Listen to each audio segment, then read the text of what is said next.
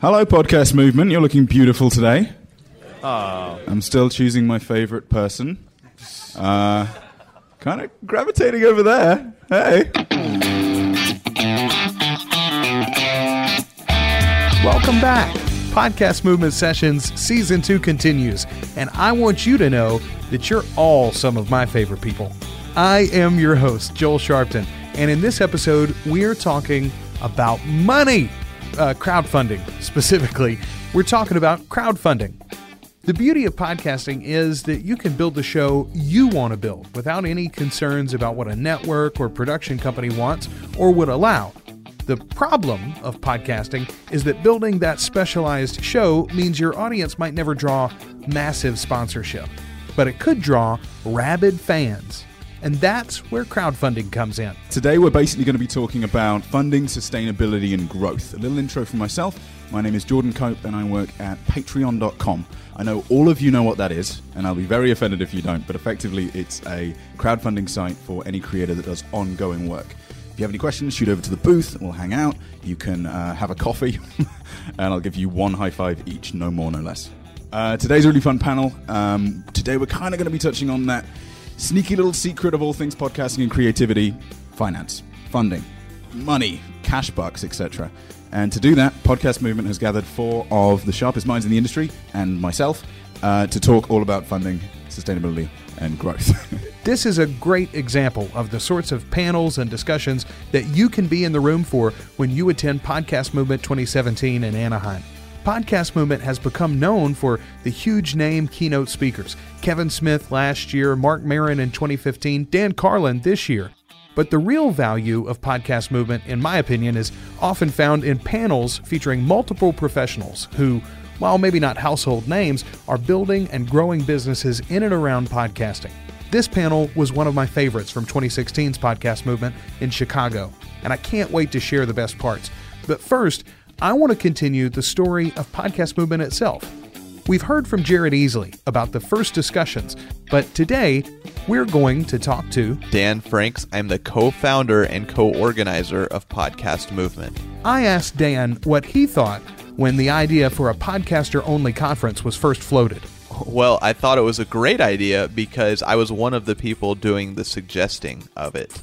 It was myself and fellow co organizers Jared Easley and Gary Leland who were sitting at another event that was, I would say, inclusive of podcasters. But the real issue was more than half the attendees there were podcasters themselves, but the programming and, and the focus of the event, I would say was probably only a third, maybe even less, for podcasters. So there seemed to be a real disconnect between this event's target and who is actually there. So that showed us that the, the podcast industry was, I, I guess you would say, hungry for something that was more for them, about them, and by them, as we say with the podcast movement uh, catchphrase or tagline. So it really was, I would say, a no brainer to at least consider the idea of having a conference for podcasters. Now, the non no brainer idea was for us to do it. We had uh, ourselves very little experience organizing events. I, I joke that the only event I had ever organized in the past was my wedding, and it was very good, but it was obviously a lot different scale than uh, what podcast movement even in the first year turned out to be so my first impression was that it was a great idea but then once we started actually exploring what it would take that's when we started getting a little cold feet Dan wore a lot of hats in that launch phase for Podcast Movement, and he still does. But the funding of that first conference was a special focus of his. We'll get more on that in a bit, but right now, let's rejoin the panel. so, first off, we have the wonderful, the internet's Colt Cabana. Hello. Hi, my name is Colt Cabana. I'm a professional wrestler. I've been wrestling for 18 years. That is my job. I was fired by the WWE and I thought, I don't have a job anymore. And then I started podcasting in 2010, and I've been doing that ever since. And I continue to wrestle all over the world and bring my podcast equipment with me all over the world. And I talk with different wrestlers in the locker room about how and why we do what we do. And at first, it started out as I needed uh, a platform to tell my story, and nobody on television would allow would allow me on there anymore. I loved podcasting. I love listening to podcasting, and so I started doing it with podcasting with no intentions of making any money, really. Intentions of getting my name out there, telling my story, and hopefully people coming to my wrestling shows. S- you know, six years later, it's basically a third of my income, uh, if not more, and uh, and it's changed my life. You know, the, the money that comes in is a third, but then I think all the money after that is also has to do with just the big ball of the brand, I guess, of Colt Cabana that brings in money. Money. Cash money. uh, Bob Ruff, how long were you in the? WWE? He looks it, doesn't he? I took an early retirement from the WWE. They didn't. They didn't fire me. Yes. So I'm Bob Ruff, and uh, I do have a Casper mattress in my house. I have one too. It's really nice, right? yeah, they're amazing, aren't Yeah. they? It's got- it's It's the best- really nice. My back feels so good. But for some reason, uh, Harry's Razors won't send me any razors. It's I'll like they- trade you. They feel like I won't use them. I'll trade you an Audible voucher. Yeah, okay, so sounds great. Yes, I host the Truth and Justice podcast, and a little bit about me. Um, I'm a fireman, actually, was a fireman. I spent 16 years in the in the fire service as a professional firefighter. The last three years, I was the fire chief for the North Berrien Fire Department. And podcasting was a hobby of mine, and, and my podcasting career, uh, which I guess I have to call it now. And, and by the way, this all started uh, 18 months ago, less than that before I ever did my first podcast. But my podcasting career was launched from the ridiculous, stupid conversations we have around the coffee table at the firehouse. Literally joking for years, like we should record this. It's ridiculous. Like these are hilarious. The stupid because firefighters, I don't know if you know this, are pretty sick and twisted individuals. most of them, and they're most of them are just a little bit of an and so it's a nice combination for some interesting conversation. So for Christmas in 2014, so this not this past Christmas, the Christmas before, I had uh, my mother-in-law still gives me uh, Christmas prizes, uh, and You call them prizes? Yeah. Wow. I feel like I win when I open them. That's a weird one. So, true story. My my mother in law, who didn't know what to buy for me for Christmas, gave me two hundred dollars for Christmas. I want to remind you again that I'm a grown man. Yeah. That was the grand prize. Yes, Money. Yeah, money. With my two hundred dollars, I bought a a Behringer podcasting kit. Uh, which I immediately found out did not have the equipment that I needed in it.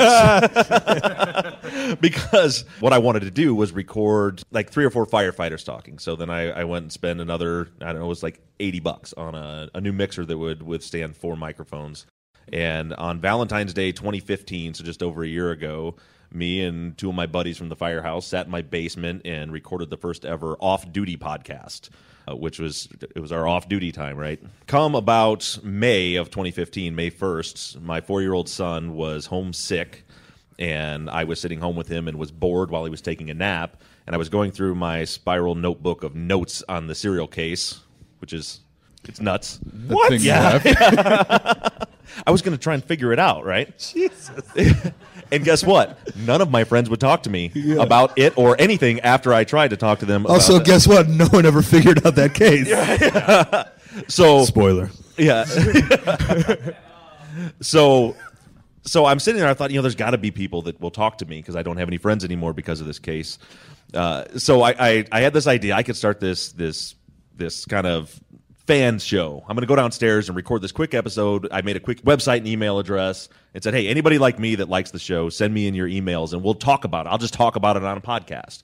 And it kind of goes to show the the community network of how podcasting works, right? So I I threw this episode out there. It was like 15 minutes long. Sounded like and just put it out and said, "Hey, I'm Bob Ruff, and I like this podcast, and there's got to be other people like me. Email me." Well, the, the first episode, it got a couple of strong retweets or something, and then I pulled like four thousand downloads on the first episode, which I thought that's how podcasting goes. Ah. it must be the th- the thing. It's those strong re- retweets, yeah. Yeah, yeah. One or two strong retweets, and you're Yep, set. you're good. You're set. Did you have a following from like the firefighting community? Nope.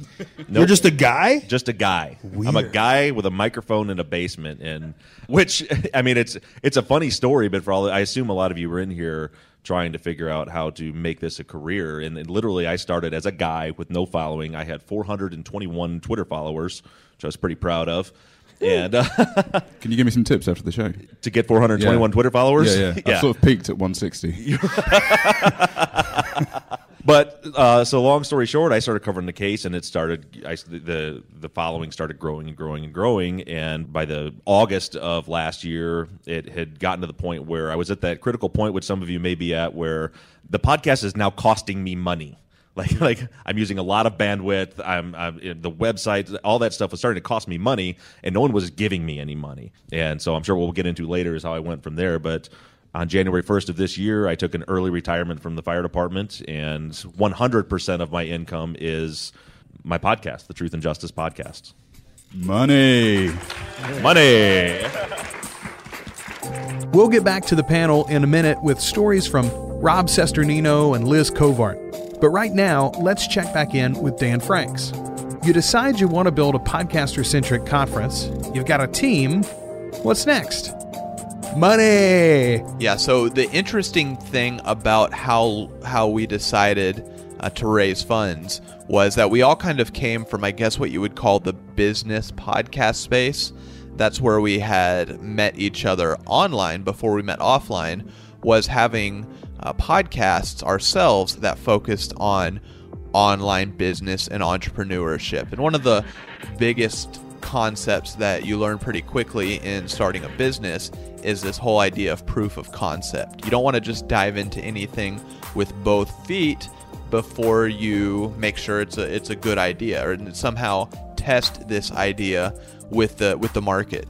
So the th- that was a no-brainer that we were going to have to do something to not just assume that because we thought this was a good idea for an event that other people did as well. So that's really where this idea to raise funds really came from was the whole concept of if someone's willing to pay for it before it exists, then maybe they want it bad enough that it's worth actually producing. So that was the biggest uh, the biggest driver in raising funds was just to prove out that it was something that people actually wanted.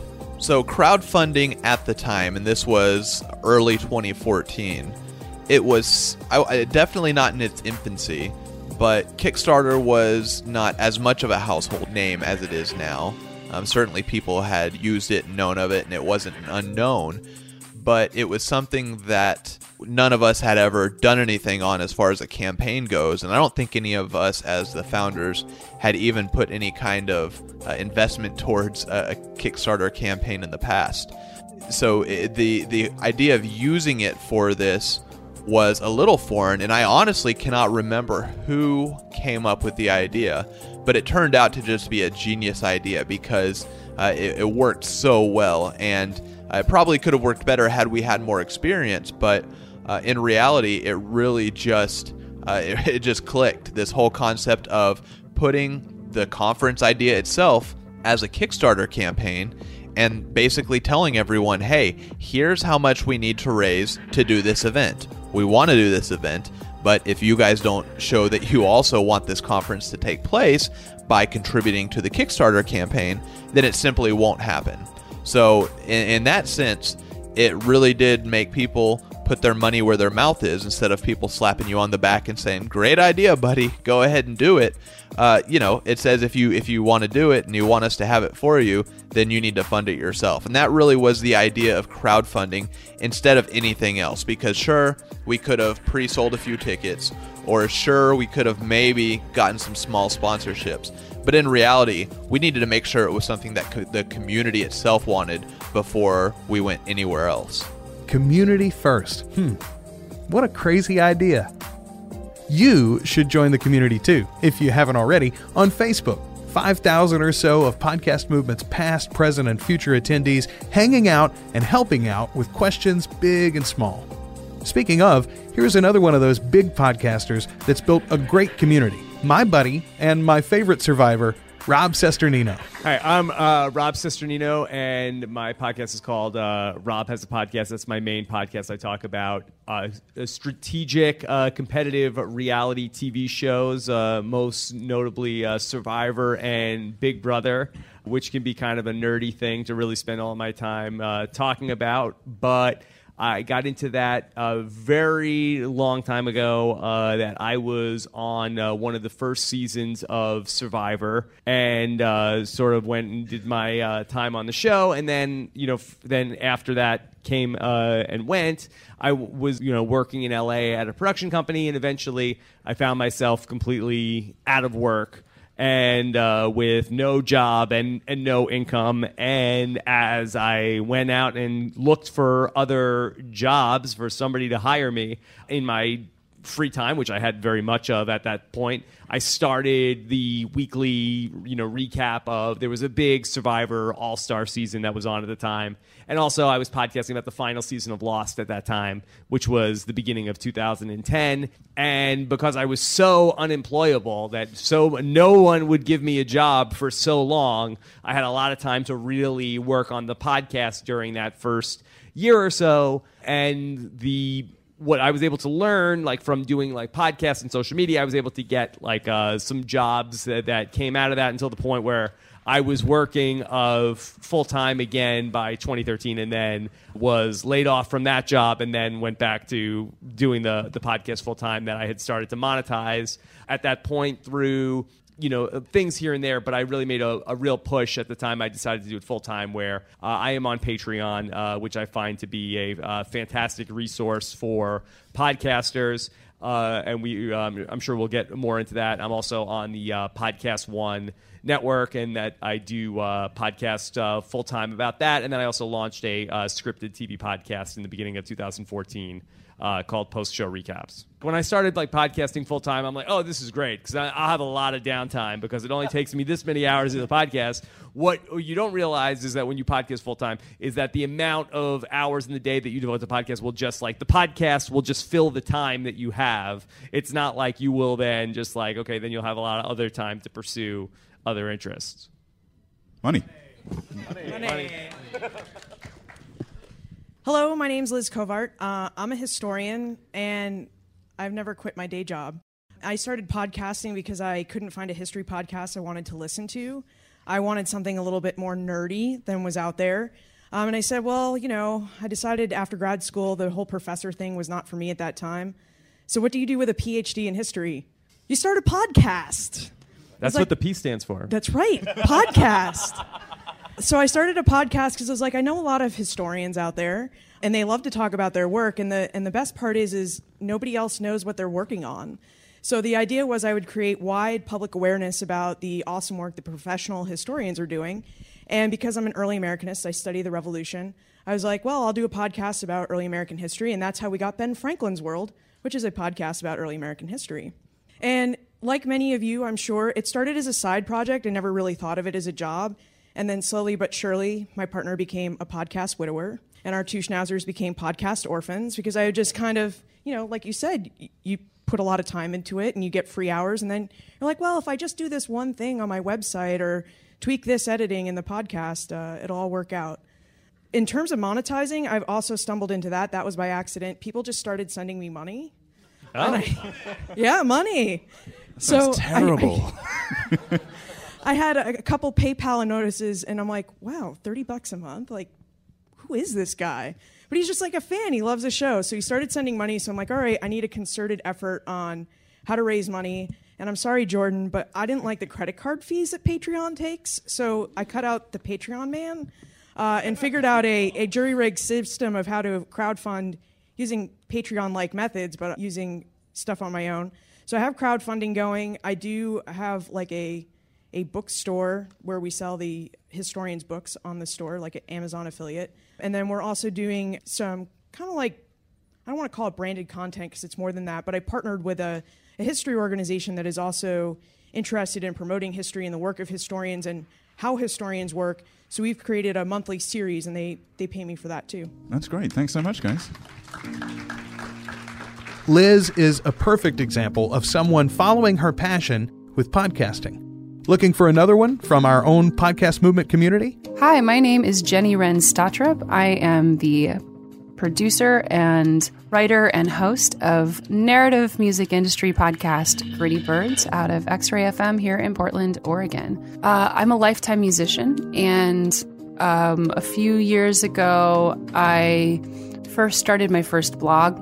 And at the same time, I was learning audio production as a part of my undergrad in political communications and also music. So I didn't do much with it at the time, was just starting to write and explore and have this idea of covering the incredible music scene in the Northwest. And I went ahead and tabled that after a little while and then ended up joining in a band that got quite a bit of recognition in the Portland area. Their name is Shy Girls. They actually just released their second full length. No, it's the first full length. And when it first happened, I was also working on a Kickstarter and releasing my album and was about to jump back in the recording studio and getting interviewed quite a bit. And there were a few interviews during that time that were interesting to me, particular ones that happened from around the globe where I was able to talk to people that were very unconventional and I liked the concept. So one thing that was consistently told to me was hey, you are really great on radio. You have a fantastic radio voice. And when uh, I finished the album cycle run for my EP, North Star, I wanted to get to know the music industry a little bit better. I was producing uh, festivals and, and, and joining some boards, working on booking for a few different companies, including a multimedia company called Banana Stand Media here in Portland, Oregon. I had co produced my album, and so I was really familiar with editing. It took us six months to be able to do that, and uh, I became pretty great at being able to use programs and found myself wanting to learn a lot more. Um, so I didn't quite have a project. I wasn't ready to jump back into a new album. And so I got this idea sitting around one afternoon with my girlfriends for um, a podcast that was essentially very much related to the Vanity Fair style questions or um, like 21 questions, where it was light and fun. And uh, so we we launched the concept of it, saying it was a what was it 53 questions in the Rose City, and uh, it was supposed to be really fun and quick. And eventually, I kept playing around with it with some other people and some other artists, and we realized that, in fact, while the fun question idea was great, I also had a way of kind of getting people to tell me things that maybe they wouldn't normally tell everyone. And so the show slowly started becoming more and more intimate over uh, a few episodes. And so I really launched Gritty Birds uh, coming up on two years with the idea of it being like, let's talk about the grit of people who are fighting to be great at what they're doing in music and the ones who are already successful and what their tips and trades are. It really is a great show, and Jenny had a successful first season with promotion from a local magazine and great luck with recording space. After the community and some sponsors begged her to bring the show back for season two, she found herself without a space to record and with growing costs on the back end. How did she handle it? In true rock and roll fashion, she got by with a little help from her friends. I ended up reaching out to uh, the station X Ray FM, and they loved the concept of the show. So at this point, we had a really basic website, which is still in place, and we had uh, the magazine that was starting to put things out. And then um, we had X Ray, which allowed me to cover the costs of a production studio and some other sponsors. So the sponsors that brought me back were a DIY label called Self Group and what we did in trade was we essentially people helped me. They lent me material, they lent me gear, they lent me time, they lent me editing services to make sure that we were able to get the best sound quality possible, as that was the first time that I'd worked remotely. And then at the station itself, I was able to get access to the programs that I use as well as training that uh, taught me how to be a narrative producer because I am a journalist myself. I write for a couple different publications. It just made a lot of sense for me to be able to use something and not just put up straight interviews. And it also helped bring it back more to our talk format in the radio station itself. I'm a big fan of things like This American Life, so being able to do that was really wonderful. Jenny's actually got a fantastic story about making her way to podcast movement using crowdfunding. We'll hear more from her in a future episode. Right now, back to Jordan Cope and the panel from Podcast Movement 2016 in Chicago. So basically, we're going to focus on a few questions regarding finance, growth, sustainability, things like that, and then at the end, we're going to have a quick Q and A session. So to uh, kick it off, Colt, the internet's Colt Cabana. Yeah. What do you want? You just launched something on the back of a lanyard. Yeah. and I hate this picture too, by the way. It's very contemplative. I dig it. Uh, yeah, I'm on Howl. Uh, I, I launched a new. Right so. I, I'm a bit of a I'm I'm not a history buff at all, but I'm a I'm the biggest wrestling nerd there is, and I and I guess in in context of it, I love wrestling history. So I started um, a storytelling podcast about unique stories in the world of wrestling, the ones that you probably have never heard of, and that's who we tell the stories upon. Uh, this season, I'm working on the guy that was based off of Shrek, the French Angel, and he was a, a freak of nature. He was a big wrestling star.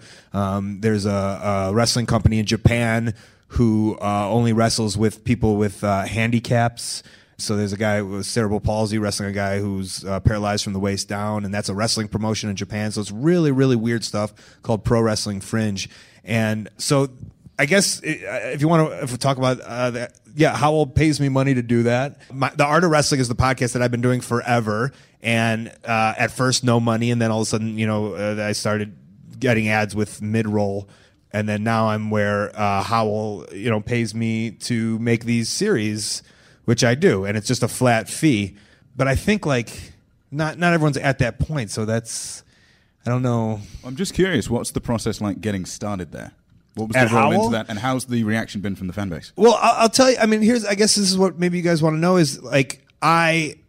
I wasn't getting advertising. I was known in the wrestling world as this wrestling comedian, and I'd mixed with the world of comedy. So I would all of a sudden kind of uh, be a guest on some of these comedy podcasts. And I went to, and I went, and uh, I was in LA wrestling, and I went to be on a show called Sklarbro Country with the Randy and Jason Sklar, who are on the Earwolf, uh, you know, network. And I went there, I did their show, and I left. Nobody had any clue who I, the Sklars knew who I were. Nobody had any clue who I was at Earwolf, what I was about, anything about me. And that's the thing about podcasting is that we're all so weird and so niche. But after the episode aired, they said it was the most Twitter feedback that they had ever gotten. And that's because uh, my fans, uh, you know, I tweeted out, I told my social media, my fans, or I said on my podcast, and then they started mingling with the Earwolf people. And the people of the Earwolf were like, who the f- is this guy? And then they started paying attention to my podcast and offered me, you know, hey, would you like to sell? They were starting the Midroll. Would you like to sell ads? And, you know, I was selling ads uh, at first. And if that's something you guys want to talk about, like, I would sell ads at first and I would sell, you know, like for 50 bucks or 75 bucks. And I thought I was, I was doing it. I was scamming the system. And then when I found out what, what you, what you can make, you know, if you have high numbers, I was blown away by that. So that's how I got into the kind of the Midroll family. And then from there, I pitched my show to Howl. They loved it. And then they actually just bought all my back, back archives. So my show's available on there. So that's kind of how it all started. And I'll just say this on, on advertising or trying to make money. Originally, it wasn't even money. I was bartering with people, and you guys all probably have dealt, dealt with this. It's just like I was trying to sell merch. That was the way I was going to make money with this podcast or get people to come. So I, you know, there was a company that made t-shirts and so i bartered a deal where you give me 60 free t-shirts i'll give you uh, a minute on my podcast and then all of a sudden you know the 60 shirts uh, i went and sold the 60 shirts at $20 a piece which i then i ended up making $100 right thank you okay i don't know the math on that so Money. whatever it is Money. Money. I made money. Yeah, yeah. So that's how like that was the original. Uh, and I, it's easy for me to sit here. I have a team that gets me advertising, but originally, before I had any, advertising or any money, that's how I would do it. I would say, how can I use a barter to then sell something to then make money? Because you you are you're going to gather these people who will love you, who who will follow you. You know, you get these people who who are on board with you. So if you can't find the advertisers who are on board with you, you find something that then you can make or get to then you know sell or help and that and for me it's a big i was like this is how you can help support. And so that's you know i have uh, i'd sell 8 by 10s and i'd sign them but then i'd make a deal with the company Highspots who would give, make the you know they would send me free 8 by 10s if I gave them, if I gave them an ad read, and on the ad read, I'd be like, I'd be like, "This is Highspots. They rule because they're giving me these these pictures, and these pictures then I can sell to you, and that's how you're going to help support me make a living." It's less like conning people in advertising, and more like, "Hey, we're all on board, and this is why this company rules." Not because they're just some company, but they're literally they're helping me make a living and helping me give you this thing that you enjoy about me, and that's why I'm on the Howl. Could I sort of extend the question? Rob, you look ready. I'm always ready. I kind of wanted to extend what is everybody's experience with advertising? Has there ever been negative feedback? Is that a difficult experience? I, I think that the negative feedback has been uh, pretty minimal, at least from my point of view. I, I think that just like the, I, I just remember being in that sp- the the position that I feel like a lot of people here are in of like, but yeah, but how do I get that person on the phone? How do I how do I get sponsors and you know it's it's really it's really hard because I think that a lot of like these brands tend to work with like if you're not on a network they tend to only deal with a network. And i don't know uh, what you know if if you guys have any experience with like uh, re- reaching out to advertisers independent of a podcast network but it's you know it's very challenging. And that's one of the things that i found with you know ending up on a podcast network was that they were going to be handling all of the you know it was easier for me to get on a podcast network than it was for me to ever reach out to sponsors independently and foster that relationship. Like I had a relationship one time with Squarespace uh, early on before I was on a podcast network, but I didn't know what to charge. I didn't know what they were looking for or, or like any sort of pushback. So I found that it was easier to try to find my way into a podcast network than it was to necessarily work with a sponsor directly on my own. Yeah, so I, I kind of went through the same process. I started off, like I'd mentioned earlier, that I was at the point where the podcast was starting to cost me money and I wasn't receiving any money. And I started to see that, you know, the audience was growing a little bit and maybe I had some potential to, you know, earn some extra income at that point is what I was hoping for. And and so I tried to, tried to get on it. And I'm I, I I bet a lot of people in this room has anyone here ever tried to get hooked up with like Midroll or an advertising agency and they kind of ignored you or blew you off?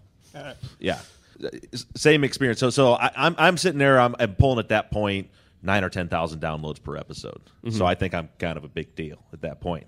And so I, I start I start sending emails off to. I mean, so I, I guess the, the at the end of the day, it's persistence. But I'll I'll tell you the the process for me. So I'm sending them emails, and they come back and well, what are your analytics? And I send them my analytics, and I'm thinking, oh man, they're gonna love me. Ten thousand downloads an episode because I had no idea. I mean that that's a lot. It's huge. I'm not saying it's not, but but in the in their world, that's that's not enough. And they they came back to me and said, "Ah, we're looking for bigger podcasts than that." So it's like, all right, Could somebody expand a little bit on what that threshold is? When are you officially big enough to start getting financed? for me, what they told me and what I've experienced, because I've helped a couple of other podcasts get hooked up with Midroll, because you know this networking aspect of all this is huge, and we can get into that that too. But for me, about about that fifty thousand download per episode mark seemed to be when Midroll will say, "Okay, yeah, we're interested." Uh, and- I'll 'cause I've heard co-sign on that. I, I heard 50, 50 I heard also. 20. I think it depends maybe if they feel like there's a potential. Yeah, they wouldn't touch me at 20 either. So as I got a little bigger, you know, when I got to 20, I was like, "Hey, I got 20,000 per episode now. What do you think about that?" And they told me to piss off. Yeah, you know, it was no big deal. So in in that threshold, I'm like, "How do I do this?" So what I started doing was going after advertisers myself. And so I looked through my very first sponsor was Shaun T of Shaun T Fitness, who is by the way an amazing guy and and and helped launch my show to where it is now. I was like going through my Twitter feed, like, are there, is there anybody that owns a business or anything that is listening? And and Shaun liked my podcast and would tweet about it or every once in a while. So fine, and, and my, my wife, who's a fitness trainer, is a huge fan of Shaun T. And so I thought, oh, what the hell, you know? So I I sent him a message, and I'm like, hey, you know, I, I, I'm looking for sponsors for the podcast. You know, I, I love what you do. My wife's a huge fan of your work. You seem to be a fan of mine. Maybe this could be a good relationship. And we ended up, you know, through a long course of getting to know each other and kind of negotiating a price range. Shaun bought 12 episodes of advertising, paid up front for 12 episodes of advertising. At that point, I was selling at a rate of uh, 15 I had 15,000 downloads per episode is what I which he got a hell of a deal because that was right before my spike where it went up over 100,000 in in a month period. And so he got all that space for the 15,000 rate. So that that's where it started. And it was like right after that before you know when I was in that 20,000 range that I reached out to Midroll. And again they they turned me down. And so then th- th- what I found is, and maybe a lot of you have experienced this, or some of you that are, are using it, is when you're in that kind of space in between there where you're you have a lot of listeners but not enough listeners, nobody wants to talk to you. But then when you hit kind of hit it big, then they all start coming to you, and so that's what. So I, I, had a huge spike, and it was due to networking, the undisclosed podcast, because by that point my podcast had stopped being a fan show, and I was doing active crowdsource investigation into this case and others. And the undisclosed podcast talked about my show on their show. Hi there, it's your friendly neighborhood podcast host here. Thought now might be a good time to mention that the crew behind the undisclosed podcast that Bob Ruff is talking about there They'll all be at Podcast Movement 2017 in Anaheim. Rabia, Colin, and Susan together hosting just one of the keynote sessions you'll get when you join us this August. all right, back to Bob and his experience with advertisers. What happened after the undisclosed podcast mentioned you, Bob? And when they talked about my show on their show, in one week I went up and moved up to number two in the overall iTunes chart and passed Serial at that point because they were number two. It was short lived. iTunes is a fickle when it comes to when it when it comes to the, when it comes to the the rankings. I have no idea how it works because like in an hour you'll go like this up and down, up and down, up and down. But I had passed Serial, and then all of a sudden everybody wanted to talk to me. So then Midroll came back to me and said, "Hey, we want to work with you," and I wanted to tell them to go themselves at that point because I was so. But but it was like they were they were offering me income, and so Shaun T Fitness got me through, bridged me through that gap. And I think picking up a sponsor, even if it's not for very much money on your own, whether it's bartering like Colt did or just negotiating with someone, to me, I feel like it added some legitimacy because when I started advertising for Shaun, then I started getting other listeners, listeners with small businesses that were like, hey, you know, I see that you're advertising. Could I advertise? and and I started picking some of those up, and it was like you said, Midroll sells at a it adds it adds expensive when you have a lot of a lot of listeners, but it was like, hey, I you know, what's your normal rate? Well, the CPM rate is this. Oh, can't do that. But you know what? You're a listener. I like it. I'll I'll do an ad for you for you know 200 bucks. I'll throw an ad. Can I can I make a suggestion too? Is a great thing to do is if you're starting a podcast, enter enter an advertisement and it, if you have to, make it up. But you know, if you have a friend, no, yes. like you know, what I'm saying, if you have a friend, like I'll do song of the yep. week. And every do- week I do a song of the week. And, you know, originally it was, you know, my buddy owns whatever, Frank's Bakery. Yep. Hey, this is brought to you by Frank's Bakery. You want this? Boom. It gets that in the listeners' heads. Yes. They know it. And then all of a sudden, other advertisers start coming out. They realize this is a thing. It, it, conditions your listener to be okay with the idea that you do have advertising, and then it's an okay thing. So it's a great way to start to just get that in their head that we do advertise here. It's very nice and easy, and then people can start coming out from there. Yeah, I advertise for my tattoo artist for free because it's it's on my cover art. You know, so I I did an ad for him for nothing. I advertised for my cousin who does 3D printing free. It was just I didn't have an advertiser that week, and so I did an ad, and then you know I and, and set up at the beginning, set up those affiliate programs. You know, with Audible. You know anyone can do it. You can go set up to become an Audible affiliate and read an Audible ad, and you you have that legitimacy sound because you're advertising for someone. And then you can actually, if people actually use your promo code and go buy a book, you get 15 bucks and those add up too. So it's it's all these little steps and persistence along the way. To add to you know this point where if you feel like you're at that plateau where I'd like to have advertising, but I can't find an advertiser. And if you're feeling like sort of frustrated with that, and maybe you don't want to join a podcast network for whatever reason to help find those advertisers, I really do feel like that the the Patreon option or even like the PayPal option of going directly to your audience is a really fantastic way because you're doing all this work to get maybe you know $100, $200 a spot from a sponsor, and you know you could easily easily have maybe, you know, 200, 300 listeners who would be glad to support your podcast on a monthly basis.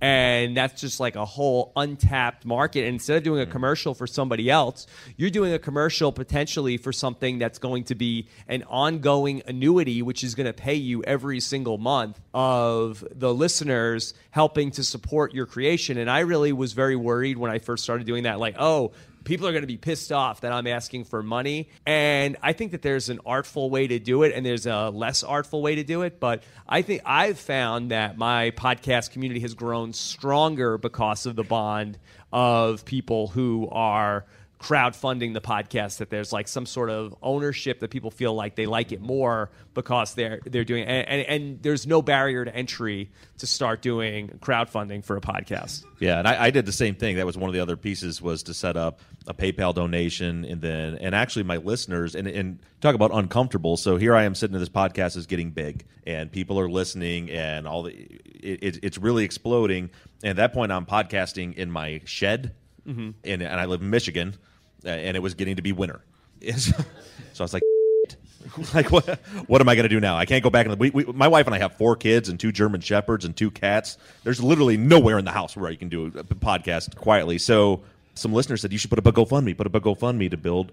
So I put up a GoFundMe page. This is when I had around twenty thousand listeners.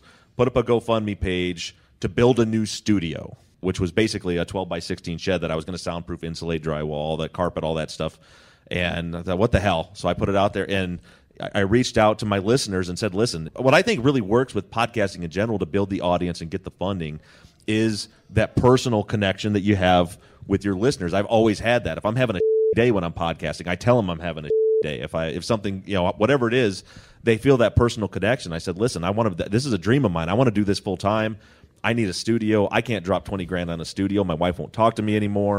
If I, if I do something like that, so I put up a GoFundMe page with a goal of twenty thousand dollars to build a studio in less than a month. My listeners raised the twenty thousand dollars, donated the twenty thousand dollars to build a studio for me to continue my work. So there, there's if, if you're creative, there's all those options. But I think a lot of it stems from that personal relationship that you have with your audience. Thanks so much for coming. This was fun. Thank you. Thank you to all of our panelists. Uh, thank you to uh, cameramen and sound engineers, and thank you to Jordan Cope. He's pretty cool. Uh, that's pretty much everything. Thanks, guys. Thanks. Thanks.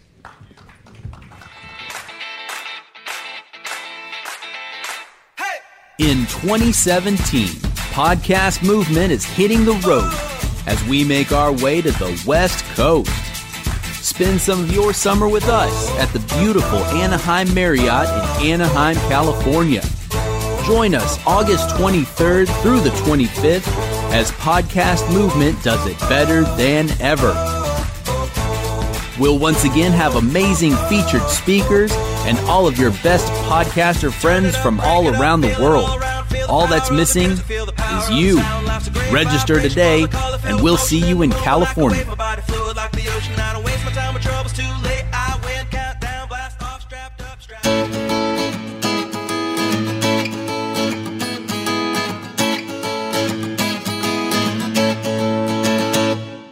All right. Is everybody hyped up to get that money? Seriously. The important message from today is that there's not one right way to fund your show or help support the expenses you have to create it. For instance, we've heard a lot about Patreon in this episode, but one friend of mine and Podcast Movement alum is Chel Hamilton. She's recently moved from Patreon for her crowdfunding because of her audience. Here, I'll let her tell you. Hey guys, this is Chel Hamilton, host of the Meditation Minis podcast, and I have played around with some different crowdfunding ideas. Last year, I put up some buttons on my webpage telling people that they could buy me a cup of tea or buy me lunch or buy me dinner, and I put set amounts there that then linked to PayPal. Listeners had some fun with that. It was, you know, a little bit of money here and there, nothing, nothing to pay any major bills with. And then uh, at the beginning of this year, 2017, I actually went ahead and set up a proper Patreon page, made a video, followed, you know, all of their instructions, and I found that even though I did get some people signing up, that my listeners at least found it a little too confusing, a little complicated, I think was uh, the word that I heard the most.